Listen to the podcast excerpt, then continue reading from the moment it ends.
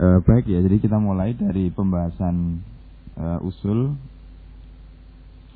Yang pertama berkaitan dengan klasifikasi dalam Al-Quran dan As-Sunnah. Nah, klasifikasi dalam Al-Quran dan As-Sunnah itu bisa di sini bisa diklasifikasikan e, menjadi lima, ya. Pembagian dalam Al-Quran dan Sunnah. Pertama berkaitan dengan al-amr wan nahyu, ya. Perintah dan larangan. Kemudian yang kedua adalah umum dan khusus atau al-amal.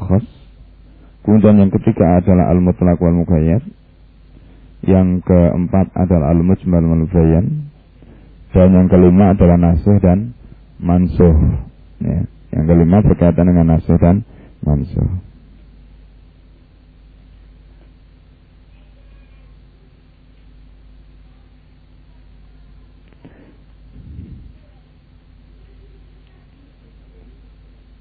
Jadi pertama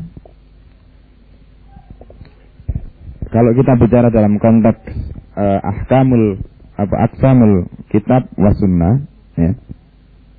Aksam mul kitab wasunnah maksudnya klasifikasi klasifikasi kata atau penjelasan yang ada dalam Alkitab dan Sunnah itu bisa diklasifikasikan menjadi lima itu. Jadi pertama adalah al-amru wan nahyu. Kemudian yang kedua adalah al-am wal khas. Kemudian yang ketiga adalah uh, al-mutlaq wal muqayyad. Kemudian yang ke uh, empat itu adalah al-mujmal wal mubayyan. Kemudian yang kelima, ya karena ada lima, itu adalah an-nasih wal mansuh. Nah, isi di dalam uh, kitab dan sunnah itu hanya ini aja kalau kita lihat ya.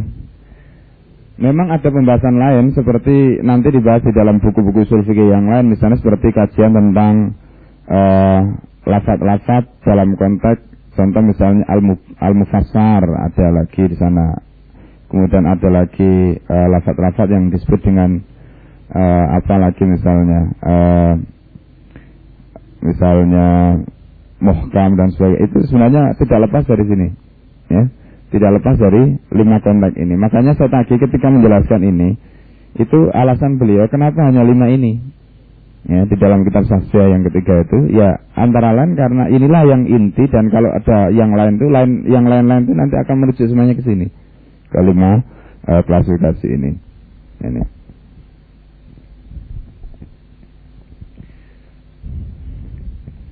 Nah, mengenai ragam perintah dan larangan, ya, ragam perintah dan larangan, maka di situ kalau Anda lihat di dalam kajian yang uh, kita akan kasih, itu ada kalanya bentuk perintah dan larangan itu yang sifatnya sore. Ya. Bentuk perintah dan larangan yang sifatnya sore. Bentuk perintah yang sifatnya sore itu seperti apa? Yaitu bentuk perintah yang menggunakan uh, apa namanya kata perintah. Ya. Jadi di situ dicontohkan misalnya ya, kata naha atau amaro ya. Itu berarti kalau dikatakan ada konteks eh, amaro muru amron misalnya, itu berarti termasuk jenis bentuk perintah yang sore. Sebaliknya ketika menggunakan kata nahayan ha, nahyan itu juga berarti bentuk larangan yang sore. Jadi contoh kalau kita lihat di dalam Al-Quran surat An-Nisa ayat 58 di Allah menggunakan kata innallaha ya'murukum an tu'atil amanah ila ahliya. Jadi di situ jelas menggunakan kata ya'muru bentuk fi'il mudhari dari kata amaro. Ya, ini termasuk jenis uh, perintah yang sore. Kemudian yang kedua itu contoh yang larangan. Innama yanhaakumullah an anil ladina qatalukum fiddin gitu. Jadi itu di situ jelas menggunakan kata eh, larangan yang sore. Jadi dengan menggunakan kata yanha, ya. Nah yanha di sini itu adalah bentuk fi'il mudore dari kata naha, naha yanha. Atau contoh lain Anda bisa melihat dalam kasus eh, misalnya kalau kita lihat dalam uh, hadis Nabi itu misalnya uh, kuntu nahaitukum misalnya anzaratul kubur misalnya. Itu jelas menggunakan bentuk larangan yang sore dengan kata naha. Atau misalnya kuntu uh, apa naha Rasulullah ya. Bukan kuntu naha Rasulullah. Anu tabatul misalnya. Jadi Rasulullah melarang tabatul itu jelas menggunakan kata yang sore. Itu yang dimaksud uh, apa namanya perintah dan larangan dengan ungkapan perintah dan larangan yang sore kemudian yang kedua bentuk atau ragam perintah dan larangan tadi itu menggunakan ungkapan yang secara bahasa ya bisa digunakan untuk menunjukkan perintah dan larangan. Nah, ungkapan yang secara bahasa bisa digunakan untuk menunjukkan perintah dan larangan itu apa? Contohnya misalnya seperti fil amar atau fi'il nahi. Fil amar itu berarti ya wazannya uf'ul. Ya kalau di dalam fi'il uh, sulasi mujarad ya, artinya uh, kata dasar yang terdiri dari tiga kata itu uf'ul, ya atau jenisnya itu ya. Jadi tinggal dilihat nanti bentuk uh, wajahnya itu wajah apa, ya. Contoh di sini misalnya lafat wasarik wasarik itu u. Jadi di situ digaris bawahi u ya kalau anda lihat di dalam buku saya. Itu ada u. Nah itu berarti uh, perintah dengan menggunakan fiil amar. Jadi kata yang itu memang bisa berarti perintah. Kemudian ada fiil nahi itu kalau di dalam di dalam apa namanya istilah pondok itu ada fil amar atau fil nahi. Sebenarnya nggak ada fil nahi itu ya. Jadi di dalam kajian nahu itu sebenarnya fiil itu ada tiga. Pertama fil madi yang kedua fil mudara dan yang ketiga itu fil amar nah terus fil nahi itu di mana? Fil nahi itu sebenarnya adalah fil mudara yang dikasih lam nahi. Ya lam nahi. Bahasa Indianya nahi itu bahasa Arab sebenarnya. Ya. Jadi wala takrobu, wala takrobu itu adalah film mudore. Ya, wala takrobu itu adalah film mudore yang berbentuk jamak sebenarnya. Ya, wala takrobu itu film mudore yang berbentuk jamak, yang asalnya itu takrobuna. Ya, takrobuna. Kemudian nunnya dibuang, dengan dibuangnya nun diganti dengan alif ya menjadi takrobu ada alifnya belakang itu. Jadi alif di belakang itu bukan berarti nggak ada fungsi ini untuk apa ini alifnya? Ada fungsinya itu. Itu menunjukkan bahwa nun itu dibuang. Jadi tandanya nun itu dibuang ada alifnya itu. Nah wala takrobu ini adalah uh, fi'il mudore ya. Jadi fi'il mudore yang kemudian menunjukkan larangan. Bisa ngikuti ya bisa ngikuti ya. Saya kalau cerita film mudorek, film madhi ini, ya, ini masalahnya kajian bahasa. Jadi kalau artinya saya banyak menggunakan istilah teknisnya. Assalamualaikum Bisa ngikuti ya? Ya. Jadi kalau nggak bisa ngikuti nanti tanya aja istilahnya catat aja. Sebab saya kemarin di komplain Ustaz ini bahasanya terlalu tinggi ini saya nggak bisa nyebut. ya karena apa mungkin banyak istilah-istilah istilah-istilah teknis ya. Istilah-istilah teknis seperti ya itu tadi kan karena kita bicara eh, hal-hal uh, yang mungkin lebih uh, apa sifatnya mungkin agak ya keilmuan ya. Jadi agak sulit kalau misalnya tidak ada maklumat asal tentang istilah teknis.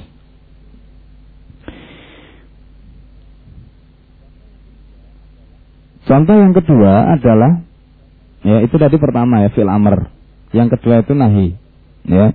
Itu yang jelas bisa digunakan untuk menunjukkan uh, perintah dan larangan. Kemudian contoh lain itu misalnya seperti kalau Anda lihat fi'il mudore yang diberi lam perintah, lam amr, ya. Fi'il mudore yang diberi lam amr. Jadi kalau pertama tadi itu saya buat contoh begini aja ya barang mudah. Jadi kalau e, pertama tadi itu misalnya kata perintah ini kata perintah menggunakan kata amaro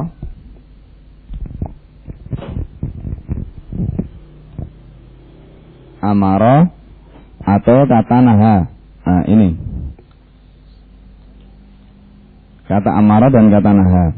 Yang kedua menggunakan fil amar, ya menggunakan fil amar. Ini, ya. Jadi kalau ini tadi jelas menunjukkan uh, lafat itu memang jelas-jelas secara teknis menunjukkan kata perintah dan secara teknis menunjukkan kata larangan. Kemudian yang kedua adalah kata yang bisa digunakan untuk menunjukkan perintah dan larangan meskipun dia tidak menggunakan kata amaro atau kata naha. Misalnya satu, ini berupa uh, fi'il amar, ya, fi'ilul amri dan uh, nahi, ya, dan an-nahi. Itu contohnya tadi, misalnya uh, fakto'u, ya, fakto'u. Atau contoh nahi itu la takrobu, misalnya. Ya, la takrobu. Kemudian yang kedua, itu misalnya fi'il mudore, fi'lul mudore yang ditambah dengan lam. Ya, lamul amri. Lamul amri. Contohnya Misalnya seperti wal takum, mingkum, nah itu, ya. Wal takum. Nah, wal takum itu sebenarnya adalah dari kata dari kata begini, wal takum itu dari kata tak, ya, takuna, ya, takuna atau takunu, kemudian ditambah dengan lam begini, ya. La takuna begini, ya. Latakun ini dua, dua begini, ya. Nah, orang Arab itu berat mengucapkan dua huruf mati, yang satu huruf ilat, yang satu huruf hidup. Nah, kemudian akhirnya wawunya dibuang, akhirnya jadi begini. Nah, jadi latakun. Kemudian karena di depannya ada wawu yang hidup, ya maka salah satunya kemudian dimatikan. Nah, sehingga akhirnya menjadi wal takum. Jadi begitu logikanya. Nah, ini juga bisa berarti perintah. Asalnya cuma latak kalau asalnya itu takunu itu ada, tapi dengan adanya la latakun atau lam perintah tadi itu maka artinya maka hendaknya adakan gitu. Jadi maka hendaknya adakan ya, dari kata kana itu. Ya. Kemudian berikutnya itu adalah master yang berfungsi sebagai perintah. Ya masdar yang berfungsi sebagai perintah. Di dalam bahasa Arab itu memang perintah tidak harus digunakan dengan menggunakan fiil kata kerja ya yang ber, berarti perintah tapi juga bisa berupa masdar. Ya. Jadi misalnya contoh di situ fador ba ya fador berrikob ya misalnya ya fador berrikob itu Faida laki tumul ladina kafaru fadar berrikob. Jadi lafaz dorba itu adalah masdar dari kata doroba. Doroba ya dari dorban. Nah, fadar berrikob itu adalah perintah sama dengan idrib. Ya. Ar-rikob. Itu sama dengan begitu. Nah. Sama dengan misalnya kalau Anda memandu orang untuk takbir itu tidak bisa kita sebut Allah Akbar. Yang benar itu takbir. Nah, itu karena masdar. Masdar dari kata kabbaro biru takbiran. Jadi takbir itu artinya perintah untuk bertakbir. Nah, itu. Jadi supaya tahu teorinya. Jadi yang benar begitu, yang benar takbir. Nah, itu bahasa Arabnya. Ya. Itu sebenarnya dari sini, logikanya dari sini karena masdar itu bisa berarti perintah. Kemudian yang keempat itu adalah isim fi'il amr. Isim fi'il amr itu kenapa disebut isim fi'il? Disebut isim itu karena memang kata kerja, eh, kata benda, isim. Disebut fi'il itu karena kata itu berarti perintah, eh, berarti eh, apa namanya? kerja ya, menunjukkan arti pekerjaan. Jadi di situ contoh misalnya halumma. Ya, halumma. Ya. Halumma itu lafat halumma ya yang artinya bawalah kemari ya di situ katakanlah kul halumma syuhada'akum alladziina yashhaduna anna Allah harrama hada nah di dalam surat al-an'am ayat 150 itu ya. maka lafat halumma itu juga berarti e, kata yang berarti perintah Ini contoh-contoh. Jadi inilah gambaran ya yang menunjukkan bahwa e, perintah dan larangan tadi itu berbentuk sore, berbentuk jelas, tegas. Ya, ini isim ismul fi'l ya lil amr. Nah, ini. Jadi isim fi'il yang berfungsi untuk perintah. Itu yang keempat seperti kata halumma tadi itu. Ya. Nah ini halumma. Ya.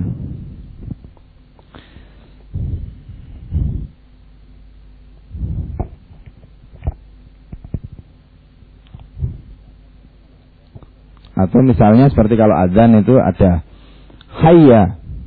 Ya. Bukan hayyanya orang Cina. kalau itu bukan hayya, hayya. lain ya itu, itu artinya lain. Kemudian yang kedua adalah perintah dan larangan yang tidak sore. Ya, jadi perintah dan larangan yang tidak sore. Jadi ini semuanya adalah jenis perintah dan larangan yang sore. Ini yang sore. Ya, al-amr, wan nahi, ya, as-sori hain. Jadi yang dua perintah dan larangan yang sama-sama tegas. Maksudnya ada yang dengan menggunakan amaronaha tadi itu atau dengan menggunakan e, kata yang berarti perintah. Nah yang kedua itu adalah jenis e, perintah dan larangan yang tidak sore. Ini yang pertama. Yang kedua, ya, yang kedua itu adalah jenis perintah dan larangan yang tidak sore.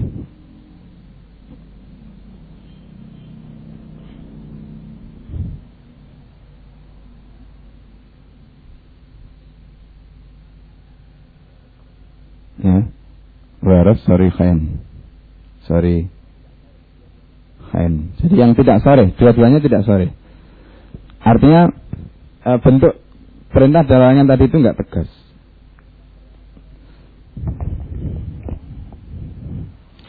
Pertama di situ ya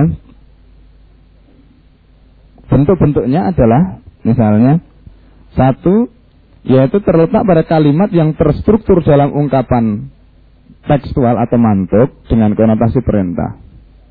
Ya. Ini misalnya kalau kita lihat di sini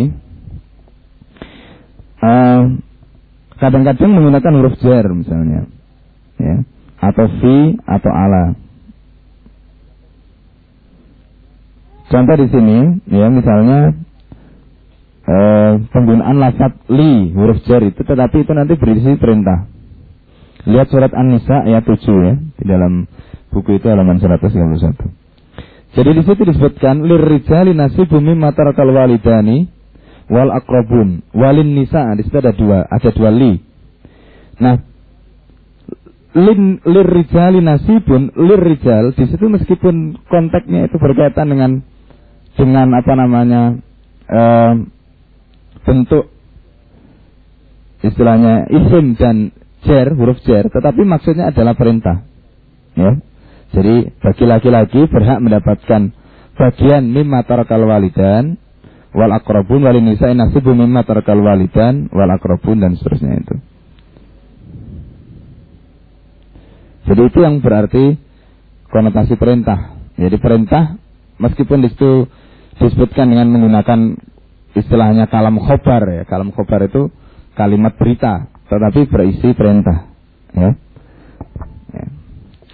Kemudian yang lain lihat e, di situ contoh berikutnya lais alal a'ma kharaj ini lais alal a'ma kharaj wala alal a'raji kharaj wala alal maridi kharaj wala al anfusikum an ta'kulu dan seterusnya. Ya.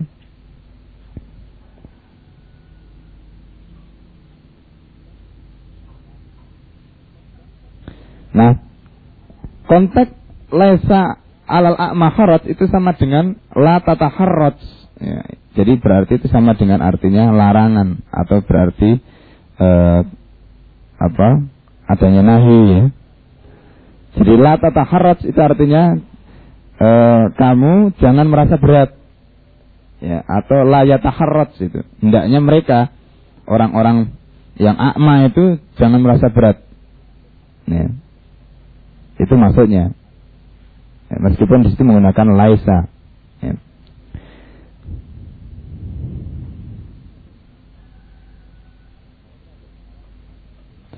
Nah ini ada kesalahan sebenarnya contohnya ini. Yang kedua itu menggunakan huruf arab. Jadi dengan laula atau ala. Ya. Itu contohnya yang kurang pas itu ayatnya nggak pas. Ini yang di di apa namanya di buku ulumul Quran yang terbaru yang saya tulis itu saya revisi.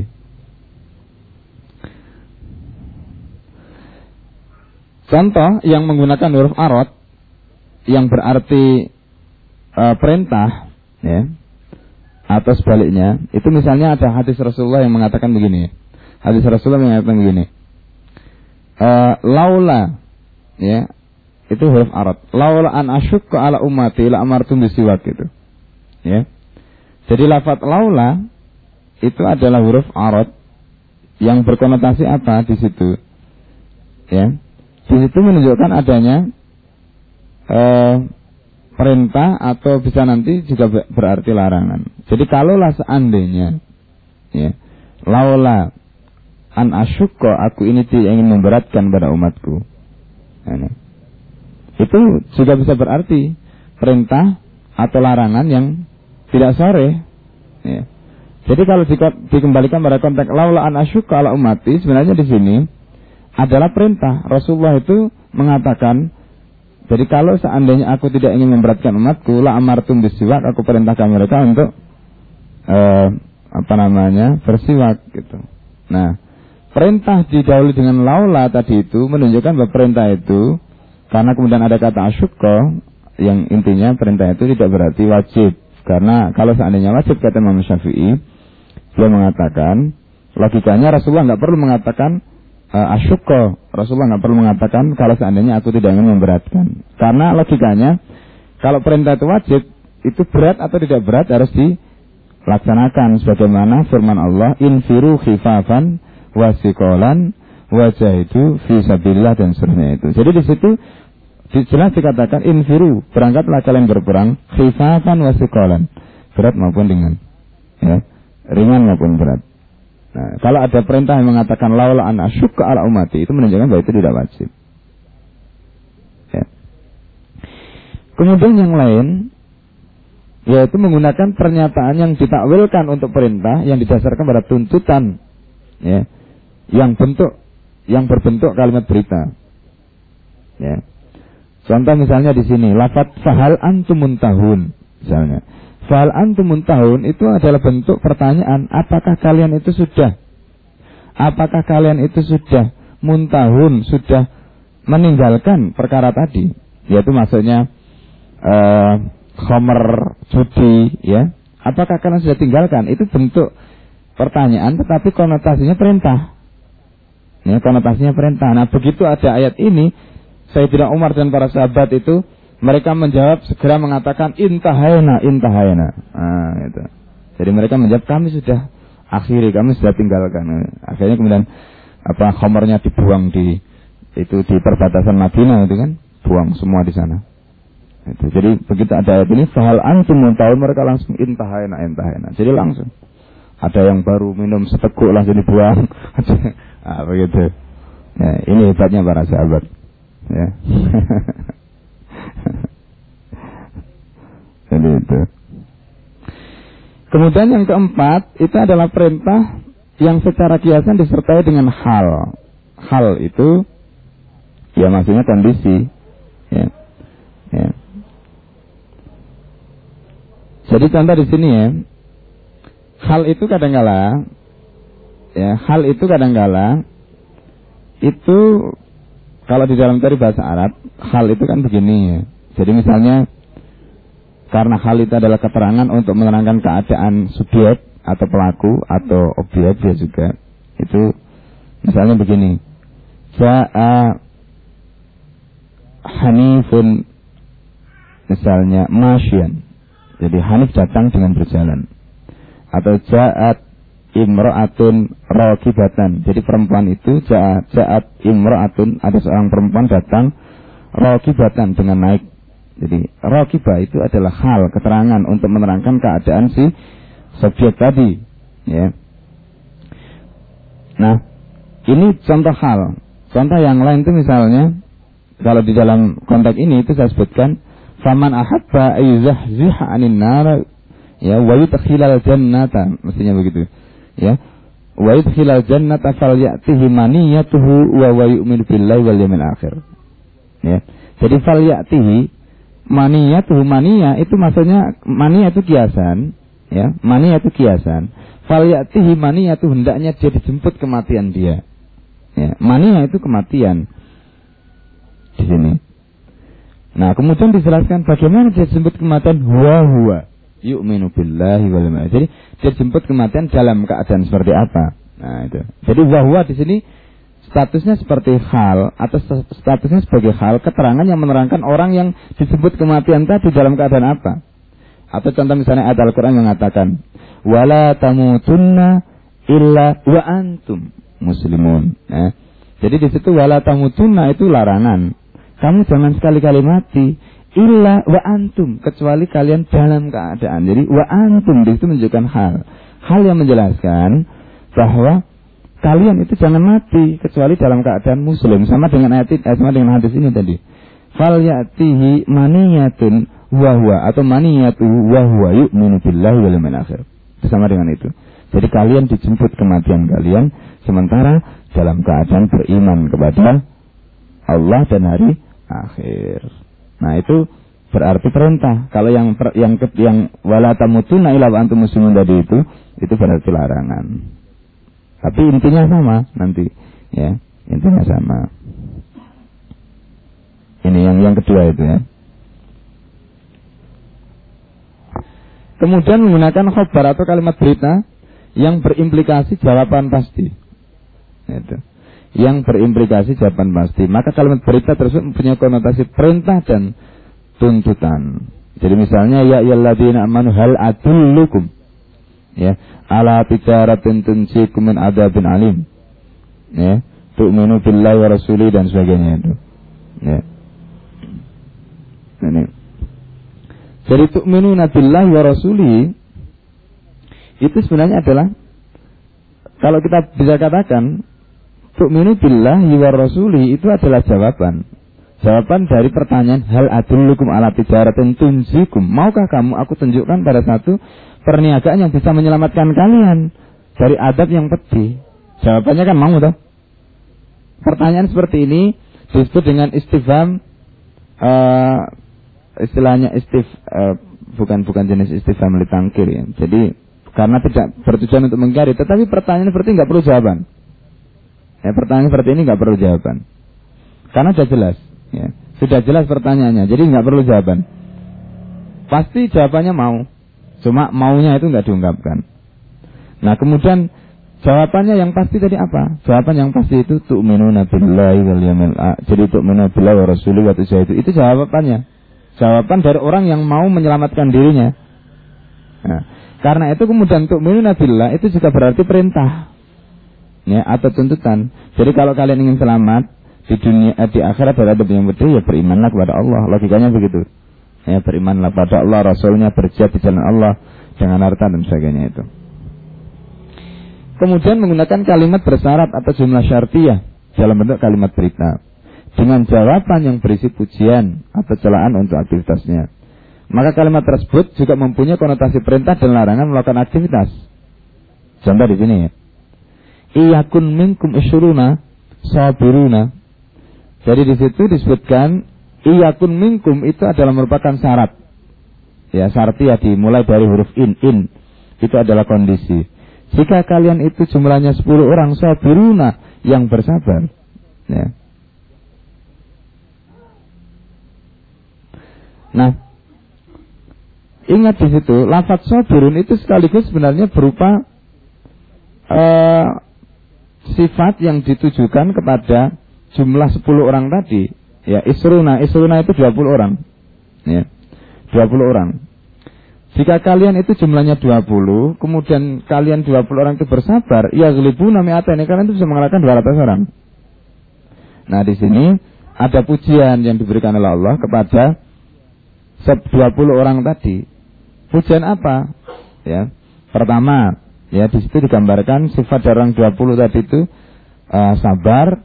Orang yang sabar itu dikatakan dipuji oleh Allah akan bisa mengalahkan 200. Ini 200 uh, eh, orang.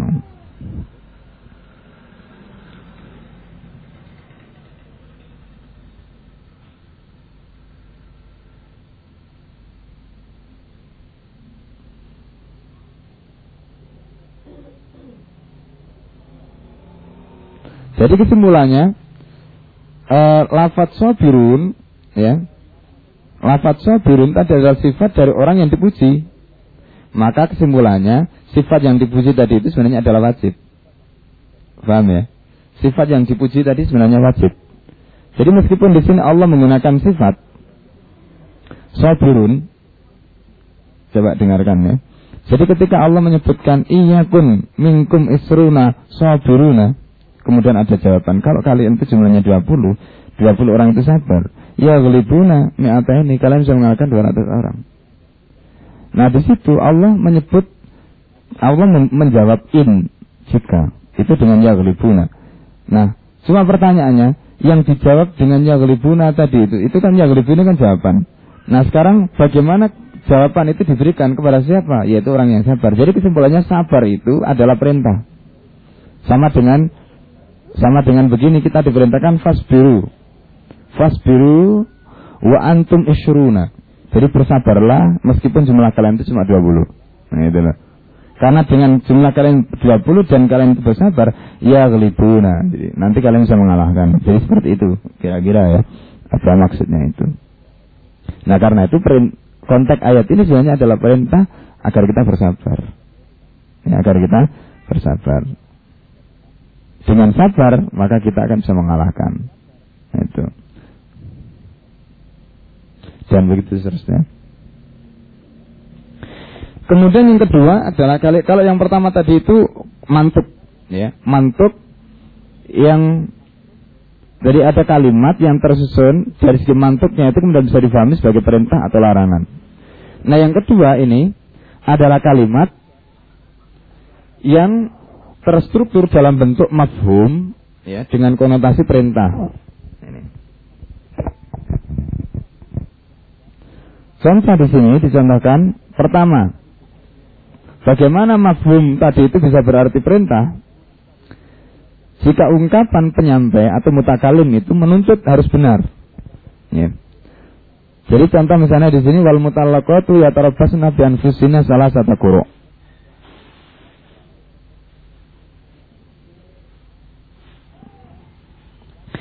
Nah di sini kata salah satu kuru itu bisa mempunyai dua kemungkinan ya haid dan suci. Kemudian kalau kita kembalikan kepada konteks uh, isi kalimat wal mutallaqatu yatarabbasna nabi anfusina salah salah guru. Di sini isi kalimat ini mempunyai dua kemungkinan benar dan salah. Ya. Jadi misalnya wanita-wanita yang ditalak hendaknya menahan diri atau menunggu ya, selama tiga kali kuruk, baik itu tiga kali suci atau tiga kali uh, haid.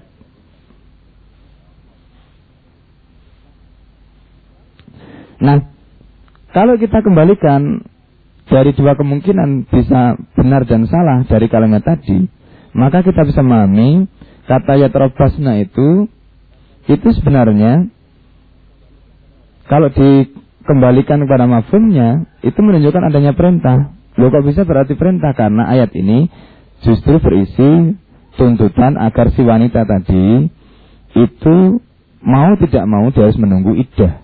Nah, sehingga konotasi yang dimaksud ya tarabasna itu mesti benar. Nah, sebelumnya saya ingin jelaskan begini. Ya, sebelumnya saya ingin jelaskan begini. Ini ini teori agak tinggi ya di dalam balaghah. Jadi di dalam di dalam apa namanya e, kalimat dalam bahasa Arab itu ada dua bentuk ya. Saya saya saya sebelum menjelaskan itu di dalam bahasa Arab itu ada dua bentuk kalimat. Jadi yang pertama itu disebut kalimat berita yang disebut dengan kalam khobari dan yang kedua itu disebut dengan kalam insya'i. Ya. Jadi dalam bahasa Arab kalau kita bicara soal uh, kalimah atau uh, apa namanya kalimat ya dalam bahasa kita itu ada dua. Ya kalam itu ada dua. Jadi ada yang disebut dengan khobari ya kemudian nanti ada yang disebut dengan insya'i. Jadi ini makanya sulitnya membaca usul fikih sendiri nih kadang-kadang jelaskan juga ngerti.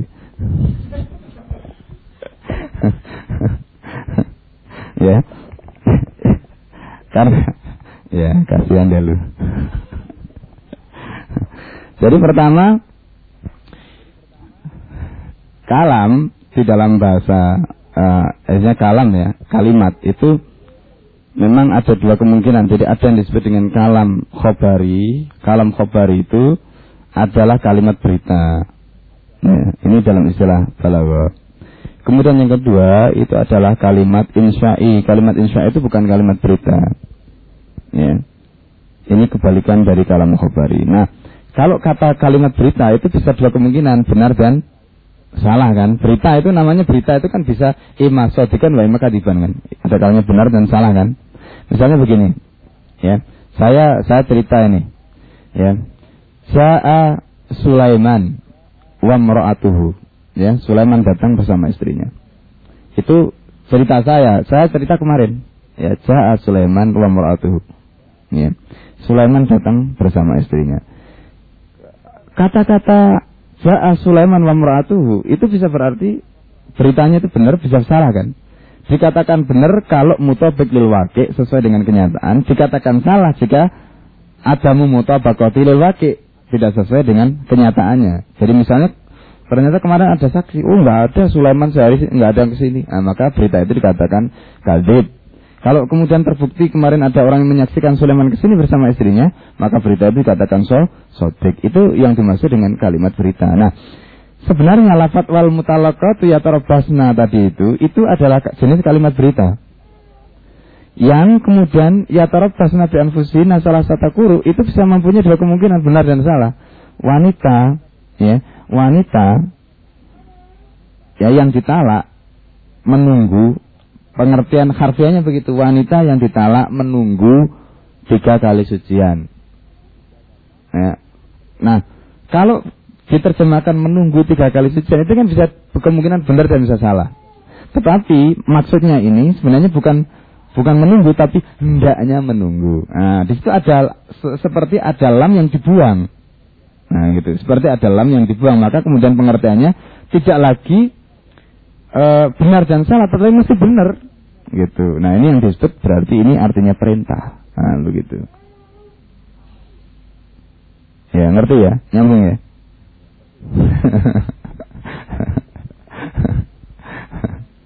Hah? Kenapa? Ya nanti simpan dalam hati dulu. Contoh lagi begini. Ya, contoh lagi begini. Ayat berikutnya ini, surat An-Nisa ayat 141. Ya. Sebelum saya jelaskan lagi, saya tambahkan sedikit teori itu tadi, teori tentang apa kalam khobar dan kalam insya itu. Jadi kalau kalam khobar itu biasanya bentuknya itu pertama berbentuk kalimat positif atau kalimat negatif itu nggak ada masalah. Tetapi jangan sampai berbentuk kalimat perintah. Ya. Kalau kalimat perintah itu mesti bentuknya nanti bukan kalam khobar, bukan kalimat berita. Misalnya begini ya. Kalau ini dalam teori ya, dalam teori balaghah. Itu begini. Jadi kalau saya mengatakan iblis, itu tidak tidak bisa kita katakan benar enggak? Ya. Karena konteks pertanyaan itu berkaitan dengan perintah. Yang perintah itu mesti benar, kalau saya mengatakan ijlis duduklah, itu artinya mesti orang itu diperintah untuk duduk itu nggak ada pertanyaan benar nggak itu tadi? Nah, nggak ada. Tapi kalau jalasa, jadi dia duduk itu bisa dua kemungkinan, bisa duduk sungguhan dan bisa tidak. Nah, begitu. Atau sama dengan misalnya saya mengatakan la ya jelisu, dia tidak duduk, itu bisa juga arti benar dia tidak duduk dan bisa tidak bisa uh, tidak duduk sungguhan gitu ya, atau dia berdiri. Nah, jadi ada dua kemungkinan itu. Sama dengan ungkapan berikut ini, surat An-Nisa ayat 151. Walayyaj'alallahu lil kafirin al mu'minin sabila. Itu secara harfiah artinya begini. Sekali-kali Allah tidak akan menjadikan orang kafir jalan untuk menguasai orang mukmin. Lafat ini itu secara harfiah artinya kalimat berita.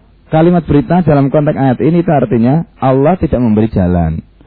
Pertanya ini mengandung kemungkinan pertanyaan benar dan tidak kan? Benar nggak Allah? Nah, begitu. Apalagi kalau kita kembalikan pada konteks ayat sebelumnya itu kan uh, dikatakan ya, fa'inka nalakum fathun ya. ya. Nah kan konteks ayat itu kan begitu. Kalau kalian mendapatkan kemenangan. Nah, jadi ayat ini sebenarnya konteks surat An-Nisa 141 itu menjelaskan orang orang kafir dan orang munafik itu menunggu giliran untuk mengalahkan orang mukmin. tiba-tiba di akhir ayat itu Allah menjelaskan wala Allah lil kafirin al mu'minin sabila. Begitu. Nah, ini janji dari Allah, janji dari Allah.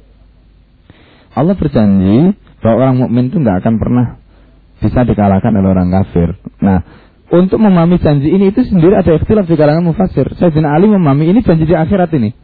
Nah, jadi kapan orang orang kafir itu tidak bisa mengalahkan orang mukmin itu di akhirat. Nah, gitu loh. Padahal konteks ayat itu di dunia. Nah, itu yang Anda Anda bisa baca di dalam tafsir yang pernah saya tulis ya tentang ayat ini. Itu ada penjelasan itu. Nah, itu nanti nyambung dengan keterangan ini. Artinya, konteks janji Allah, Allah tidak akan memberikan jalan pada orang kafir untuk menguasai orang mukmin itu ada dua kemungkinan. Ini benar nggak janji Allah? Ya kan? Tetapi karena Allah sendiri mengatakan, Allah mengatakan Innallaha la yukhliful mi'at. Allah nggak akan pernah ingkar janji. Ya. Ya. Jadi Allah tidak akan pernah ingkar janji. Ya, tidak kalah dengan merpati. Jadi jelas di situ kalau Allah itu tidak pernah ingkar janji, itu artinya apa? Artinya bahwa di sini jelas maksud dari walaya Allah itu artinya mesti benar. Jadi mesti benar bahwa janji itu memang seperti itu dan itu berarti larangan. Jadi kalau janji Allah itu menunjukkan Allah sekali-kali tidak akan memberikan jalan orang kafir untuk mengajar orang mukmin. Janji itu benar, maka konteks ayat ini berarti lara, larangan. Ya, beda dengan konteks yang pertama tadi. Yang pertama tadi konteksnya perintah, yang kedua konteksnya larangan.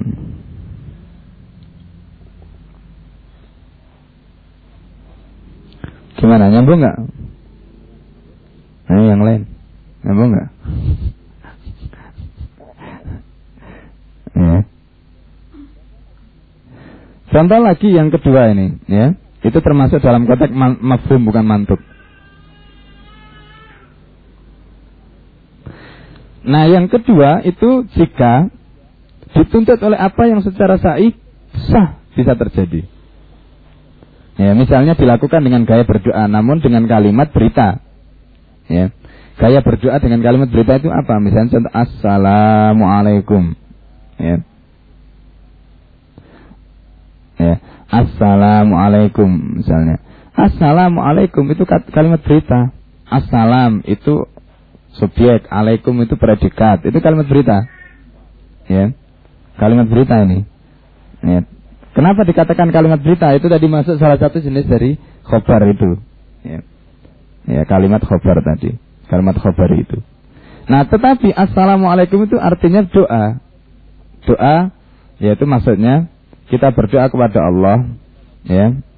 Allahumma sallim alaikum. Itu sama dengan begitu. Allahumma sallim alaikum.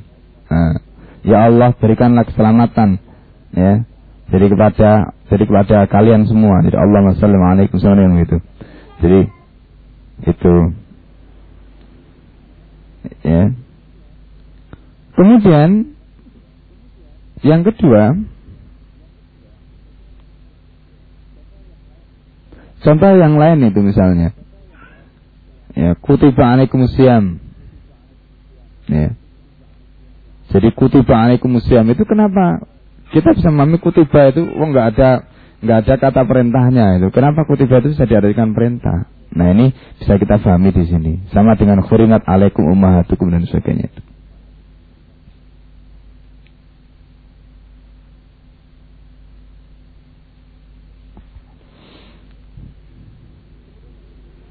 Kemudian yang ketiga, jika dituntut oleh keabsahan pelaksana hukum, syara agar hukum tersebut bisa dilaksanakan. Ya. Contoh kasus surat Al-Anfal ini. Ya. Wa imma takhafanna min qaumin khianatan dan jika kalian takut pengkhianatan dari satu kaum fanbit ilahim ala sawa. Ya, innallaha la yuhibbul khainin. Nah, coba Anda perhatikan, apa yang dimaksud dengan perintah ini? Wa imma takhafanna min qaumin khianatan dan jika kalian takut pengkhianatan dari satu kaum fanbit ilahim ala sawa. Maksudnya fanbit ilahim ala itu ya kembalikan pengkhianatan mereka itu. Nih. Maksudnya kita itu boleh membatalkan perjanjian sebelum orang kafir membatalkan. Nah terus bagaimana kita itu bisa mempunyai bergaining posisi sehingga kita ini bisa membatalkan sebagaimana orang kafir itu berkhianat. Nah konteks ini ternyata harus ada negara khilafah yang mempunyai mata-mata. Jadi adanya mata-mata yang dimiliki oleh negara khilafah